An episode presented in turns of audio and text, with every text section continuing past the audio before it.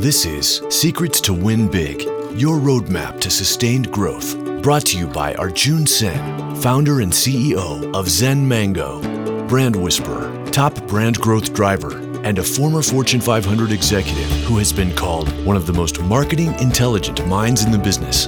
Find him at zenmango.com. And now, here's your host, Arjun Sen.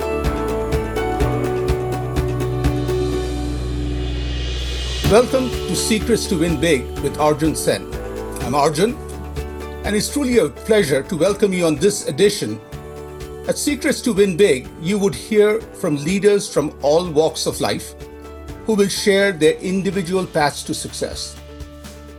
Winning is always fun, but I have found that winning big really puts you in the position for long-term sustainable win.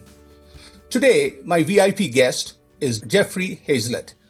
Jeffrey Hayzlett is a primetime television host of C-Suite with Jeffrey Hayzlett and Perspective Live on C-Suite TV. He's the host of award-winning All Business with Jeffrey Hayzlett on C-Suite's radio. Hayzlett, a global business celebrity, Hall of Fame speaker, chairman and CEO of C-Suite's network, home of the world's most trusted network of C-Suite leaders, and best-selling author. His most recent book is The Hero Factor: How Great Leaders Transform Organizations and Create Winning Cultures. Jeffrey Hayzlett's primetime TV and podcast host, chairman and CEO of C-Suite's network, keynote speaker, best-selling author, and global business celebrity. And one of the things I want to add is every interaction, every time Jeffrey has, he adds value to the person across. Jeffrey, truly a pleasure to welcome you to this podcast. Well, it's a pleasure to be here. I like any podcast that's big. I like that. Big is good. Thank you. Thank you. And that gets me to the first question right away is you see big opportunities where most of us don't. And then you create a path where you say this so often is crawl, walk, and run. Yeah. So the first part is how do you see opportunities when most of us miss it? I don't know. A lot of it's experience, in terms of being in the right place at the right time so many times. But I say that all the time. I bought and sold over 250 businesses, $25 billion in transactions. So when you've done this numerous times, that's just part of it. I also think that maybe it's a little bit, the brain is wired a little bit that way, in terms of, just like someone has good vision or better vision than others, some wear glasses, some don't. I have the ability, I think, to be in these business things to look for those opportunities all the time. And I don't always think about what caused that to happen. It just happens, It's like my wife will say, hey, where do you want to go to dinner? And I'll say, T Steakhouse. And she goes, you didn't even think about it. Oh, yeah, I did. I thought about 400 different places in my head, and that's where I wanted to go. And you didn't think I did that, but I did do that. We just didn't have a discussion about the 400 restaurants that we could have listed. I just went right to that because that's where I want to go. So, and that's the way these things come at me. They, it's everything's a big cloud and all this stuff is there. And all of a sudden I can pinpoint and go that thing right there, that. And in that, I think, what you just also showed is from the big cloud, you're picking that one thing and there's a very rapid processing, but then you're also committing to that decision. So As you get into how does crawl, walk, and run, how does that help to get ideas to make them big success? Well, there's a process that you have to go through. And I don't care whether you're a little child all the way through an athlete. We all started off with crawl, then we had to walk, then we had to run. Now, some of us move through those steps a little faster, but you never get to skip them. And the same thing with business. You got to lay great foundations, great processes. You have to outline great value, the values of what you want to do, the value of what you're going to provide to the customer, the messaging, all those steps got to occur. If you've done it more, you can move through those steps faster, but you still have to do them, right? So if you're using like Asana or a Monday, you still have to lay those things out. You just get to skip them and click them and make them green pretty quick because you've gone through them. And that's the way you find a lot of entrepreneurs who've done this over and over. You see some entrepreneurs, they have 4 or 5 exits. Well, why do they have 4 or 5 exits? Well, it's because they got that process down and really know and got it fine-tuned. Now, outside of that, they might not be as good on the personal side. They might not be as good in other domains as they are in that. And I think that's the way it is for great entrepreneurs too. So I think that's brilliant. So if you just tuned in, You're listening to Jeffrey Hayzlett, and Jeffrey just told us something which is so simple but brilliant, is whether you're a child or an athlete, you must go through the three phases: crawl, walk, and then run. Some of those you can go through faster over time, but it's very important to know that you cannot skip a step, and that's very essential for success. Arjun, I can jump in. Let's imagine you want to be a maestro, and you're going to be a maestro. You want to be a great musician. You got to start off playing bad notes, man. But if you practice really well, or you got to learn to read music first, So these are the steps you got to go through. But all of a sudden you see one, musician picks up another instrument fairly quickly. Well, he can skip the reading music part. Okay, he can skip the tempo part. He can skip the, I don't know. You can tell I'm not in music, but nonetheless, you can eventually be a maestro. You can eventually be a world-class musician in many areas, but you've got to go through those steps. You never stop those steps. Period. Absolutely, that's brilliant. Like, even though you claim you're not a musician, but what you said is simply brilliant. Is you start with playing bad notes on the way to be a maestro. It's like. That's absolutely brilliant. Like, these are one-liners. I really think we all listening to you love, getting these, because headlines stick with us, and that's brilliant. Yeah. So in your amazing career, you have had incredible amount of successes. If you have to pick one and, show us some secrets to how you got there, what would you pick? What would you share? Well, I mean, there's been a lot of things I've done over my career. I think the one that had the biggest impact, at least in scale, was when I became the chief marketing officer at Kodak, without question. It was a Fortune 100 company.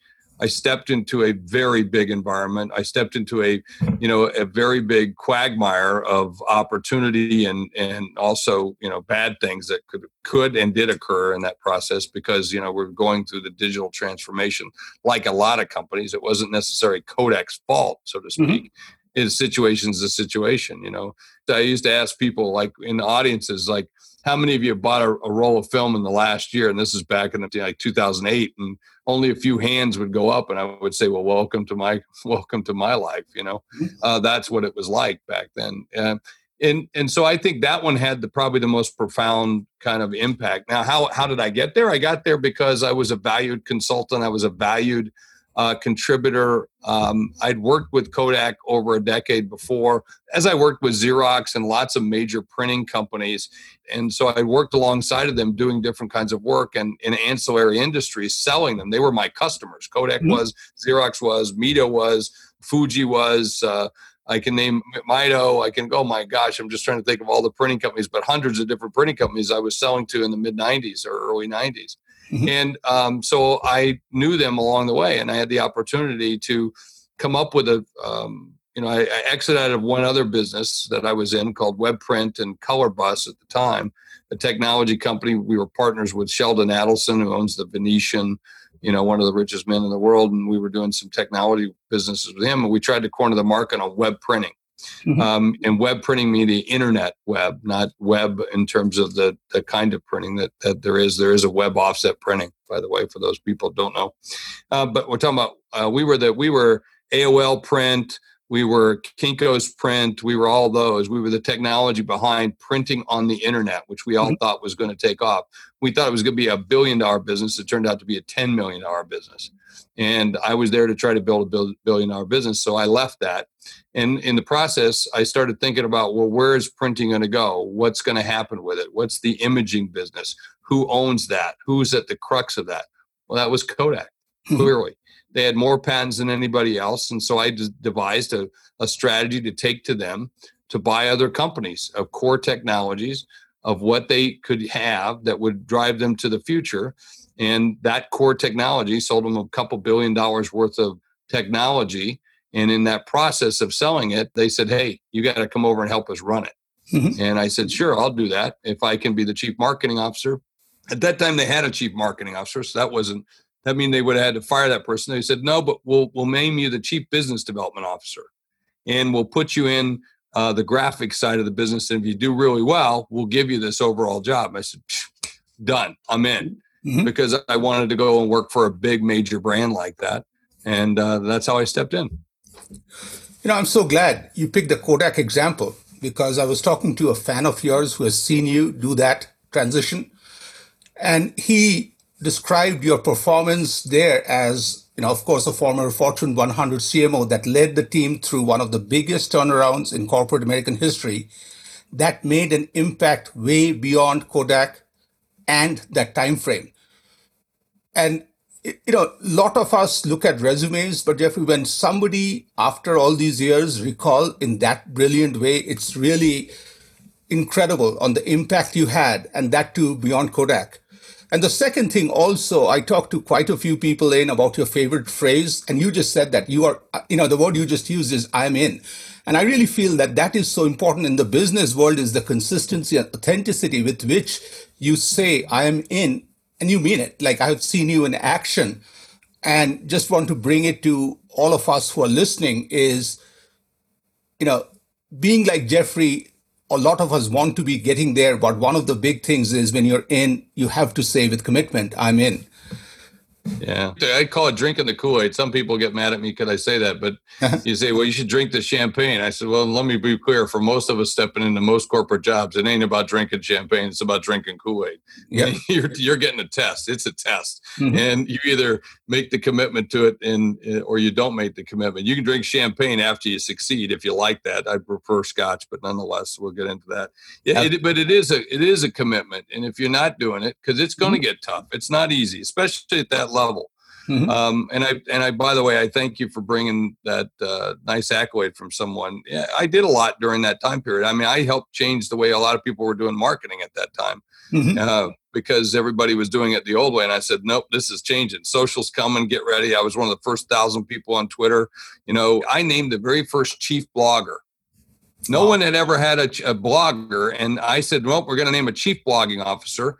And we were the very first ones to do it. I named the first chief listening officer, you know, which was the first person to listen at social media and figure out that, hey, we're going to move from this centralized planning, you know, of how we operate for products. Now we're going to drive products, how we're going to drive change, and how we're going to drive marketing to this decentralized thing that's out there with all these people who are going to have input on it. And everybody was freaking out. And I said, well, get ready, because mm-hmm. it's coming, and it'll make us faster, quicker, more nimble. But you got to have a thick skin in it. That's why I said you got to drink the Kool-Aid, because people are going to come at you. They're going to attack you. We used to have that all the time. People come to us and complain. And I'd always say, like, well, how many people complained on Twitter about us today? And they would say, well, maybe it was 10. I said, come back when you got a zero. Come back when you got two zeros. Mm-hmm. Because you should be able to it. You know, like even a thought leader. You can't be a thought leader unless you have haters. You can't be, you know, a good company without pushing the edge of it and having distractors. You're going to have that. So you just got to drink the Kool-Aid. You got to say you're all in, because it can get depressing. It can get hard when people are yelling at you, calling you things, and they do at that level. Trust me. I mean, I experienced that the third day of working at Kodak. I got called into the chairman's office the third day. Wow. For doing something wrong. And it wasn't really my fault, but, you know, I'm the chief marketing officer. It's my responsibility. And I was chief business development officer at the time. But, mm-hmm. yeah, I was the one responsible for it. So, I got called. I got my butt called into the office and chewed out for rightfully so. And I was valuable lesson. So. But at the same time, I think what you just showed us is not only are you seeing trends, but you're also acting. Like you being one of the first 1,000 on Twitter, the first person to put somebody in charge of blogging, a first chief listening officer. I think that is very important for us to all learn. Listening to you is not only you have to see the trend, but also have to take the risk and be ready for that call on the third day of a new job as a CXO. Yeah. And be confident to get through it. But all that comes from action. So Jeffrey, if I take you back a little bit, you know, what's your biggest inspiration, like a person or story that, you know, you source so much of your confidence and inspiration from? Well, I was lucky enough with my parents to allow to be able to just pretty much do anything I want. So it was a lot of hands off. And some of it, even to the point when I was 15, 16, moving out of my own house at that time. So I was pretty much on my own in my teens. And so you learn to be resilient. You learn to eat. You got to work to eat, you know, if you're going to eat, if you're going to have clothes, you know, those kind of things. Like, yeah, that's some pretty important stuff. So the most important thing was I always remember this story, and some people probably won't like it, but my dad taught me how to swim at what was the name of that place? We lived at a trailer park, and mm-hmm. there was a swimming pool in the middle of it. Holiday Estates, that's what it was called, mm-hmm. in Warner Robins, Georgia. And we lived on King Arthur Lane, all right? And we had a trailer. My dad was in the military. My mother worked as a bookkeeper for the trailer park. Mm-hmm. At McGlamory Estates. And so he taught me how he taught me to swim. He took me down to the swimming pool. He put one of those rubber things around me. He pulled the plug and he threw me in the deep end. Wow. Okay. That's how I learned to swim. Because mm-hmm. otherwise I remember choking a lot of water, and, you know, he made sure I didn't go under, but you know, that's how he taught me to swim. Mm-hmm. Okay. That's how you learn most things that you do in business, quite frankly. You know, even at Kodak, I'm sitting in meetings going, my God, somebody should fix this. And I'm looking around until I realize, oh, that's me. It's me. I'm the one responsible for it. A person that's responsible for your success looks at you in the mirror every single day. That's the person that's responsible. Person responsible for your business looks back at you in the mirror every single day. Person responsible for sales looks back at the mirror every single day. I mean, you're the one. So I learned that very quickly, and you're going to have to buck up, buttercup, and get it done. So you talked about resilience in the business world. What would be your advice to leaders who are trying to get to the next level? Like, what is resilience in the business world? Well, I use the word relentless. You have to be relentless. You know, it's like somebody I just got through talking a few minutes ago runs a Jewish marketing agency, real good friend of mine. And, you know, in New York, 10% of the population is Jewish. You know, if you want to penetrate a good buying market, even during COVID right now, the men have to wear suits. They're required to wear suits. You and I can get by with just putting on a suit coat and our Zoom shirt and wear shorts. You know, nope, they're required, the Orthodox Jews, to wear suits, boom. So you learn things. So there's opportunity for that. And we were saying, well, with COVID, everybody's kind of like, well, maybe we shouldn't bother and maybe it's a little slower. No, you have to be relentless, okay? Mm-hmm. If you want to reach big brands, you want to sell to them, you want to sell to the corporate world, you have to call them 50. You didn't reach them the first time, second time, third time, fourth time, fifth time. Just keep calling till you do it, because eventually they're going to pick up that phone. That's just the way they are. Right? Mm-hmm. So you have to learn to be relentless. In the corporate world, that's what you have to do. You are surrounded by champions of no, captains of no, everywhere you go in the corporate world. Arjun, you worked in the corporate world. Mm-hmm. You know, as progressive as Papa John was, there are people around you who say it's not in the budget. There are people around you who say, oh, we tried that once before. Oh, there are people around you who say that will never work. And they are champions of no. They're like it's like running a gauntlet. Mm-hmm. Okay, inside of a corporation and in most businesses, quite frankly. Mm-hmm. And, you know, I have that in my own team. They'll say, oh, Jeff, we didn't have it in the budget. I said, who gave you a budget? I said, go do it. Right. I didn't give you a budget. And yeah. I got to, you think that $120 is expensive a month? Oh, no, it's not. Not for what we could get in the backside. So let me convince you of that. You mm-hmm. just have to be relentless. Mm-hmm. I think, you know, that was brilliant is you are surrounded by champions of no. And you have to be relentless. Like, you know, these are one-liners I think will stay with all of us, Jeffrey, as we are listening. I'm listening to you. So here's a question for you is, you know, in the corporate world, many a time, imminent failure stares at us. True leaders get their team to navigate and turn that into some of the biggest successes ever. Almost. So can you talk about, sometime you were literally failure was staring at you and how you guided the team to one of your biggest wins? Right now, right. We're in the middle of it. All of us are. Mm-hmm. Listen, COVID-19, almost all of us. There's businesses going out of business all over the place. And you can sit and whine about it. I got that. I understand. For some people, some businesses, I'm sorry, you are literally screwed because that's the nature of it. But where there is crisis, there is opportunity. At all sides, there's always a shot, and of some kind. Now you might have to totally change, but it's just like that movie Dumb and Dumber, where he goes up to her and says, "Do you think we have a chance? What's my chance of dating you?" And she goes, 1 in 10 million. He goes, "So there's a chance, okay? There's a chance, all right." Mm-hmm. And so right now, when you look at it, listen, Arjun, I am not a doctor. I am not a nurse. I can't even sew a mask. But what I can be is a business first responder. That's mm-hmm. my job. So I could sit back and complain and say, look, I'm not going to hit my 1K. I'm not going to hit my global status on United. I'm not going to do this. I could complain about it, or that I can get my, you know, pull my pants up and I'll put on my big boy pants or big girl panties and whatever. And I can put them on and I can go drive and thrive, not survive. A lot of people talk about surviving. Drive and thrive. So it's a mindset of saying, I'm not just going to survive. I'm going to get through it, and I'm going to be stronger, and I'm going to be better for it. So we've done that with our C-Suite network. I mean, you would think that we would be seeing a downturn when quite the opposite of that. We're on an upturn. Why? Mm-hmm. Because we said we're going to change the model a little bit, and we're going to get more aggressive. We're going to turn it up, you know, and we're going to put a quarter in and go for the full ride. And this is what we're going to do.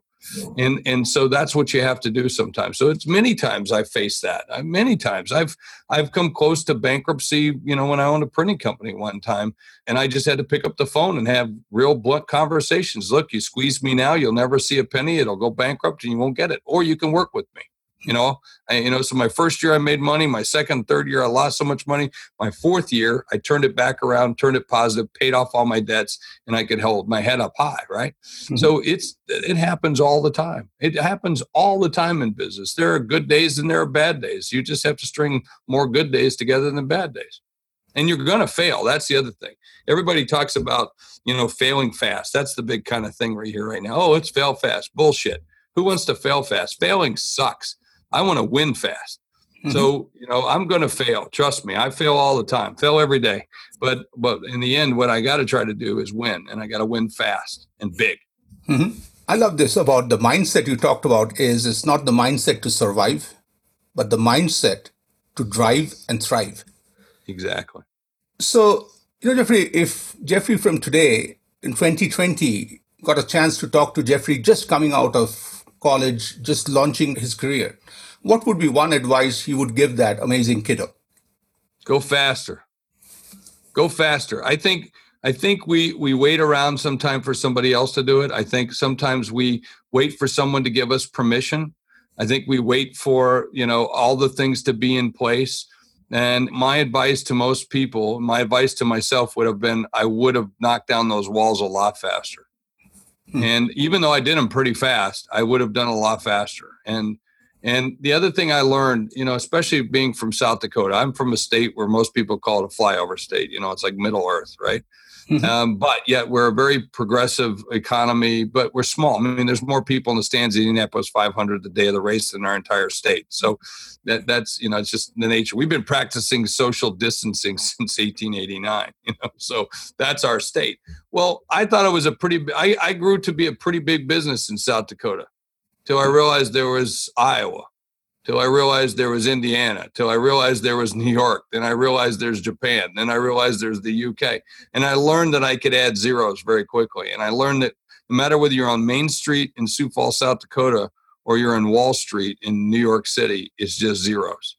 Mm-hmm. And it's the same kind of people, and the same people I see in those businesses in Wall Street come from my state, come from other places in the world, and they put their pants on just like anybody else. And I would have done it a lot faster because I would have been on Wall Street a lot faster. You know, if I'm measuring that as my success. And that's my point. My point is, no matter how big you think you are, there's always someone bigger, and you can be bigger, and you could do it bigger. And that's the title of your show. And I would have done it a lot faster. So every person, every leader I talk to, I realize true leaders, success doesn't happen by chance. There's a process, because I find success that is planned, that's the success that can be repeated. So, you know, with every leader, I love to ask the same question at the end is, so is there a process that when you wake up in the morning, what's the first thing you think of? And what's the last thing when you're winding down from your work life? What's the last thing you think of or do? Is there a ritual or a process on your daily routine? So my first thing I think of are the things that I've got to get accomplished that day. And I write this, you'll see a sheet here, I'll show it to you. But this is my sheet for today. This is my sheet for yesterday. And there, you see the lines, it's the same ones. I kind of like do that way. Like, here's my key things I've got to get done today. Here are my key thought processes or things I need to check on. And then here are the calls, the emails, the kinds of things I've got to get done. And I focus that, so I prioritize my day every day. And then I look at my calendar and say, okay, does everything relate to the priorities of the things I've got to get done? you know, because I've got to deliver on my conditions of satisfaction. So are those things that I'm looking at right now going to get me where I'm supposed to? And if not, I don't do them, not doing them, you know? So I'm really focused in on what can I eliminate? What can I delegate? What can I automate, you know, in my system. And at night, I try to reflect on the things I did right, you know, and the things I did wrong. If you watch me come off the stage after a keynote and I'll turn to a staff and said, okay, how'd that go? What'd you think? What could I have done better? And that's what I look at the end of my day. What could I have done better? And is there anything that I've left off that day that I should have got accomplished because I need to address that? So, and then I'm trying to work more of this into my mindset of what I'm grateful for. Because I don't think we spend, I think we need more mindfulness practices around that. I think it helps you because I'm constantly go. I think it's time for you to also just pause. Mm-hmm. And you need some of that in your life. Otherwise, you know, you don't have that balance. You know, Jeffrey, thank you. This was absolutely incredible.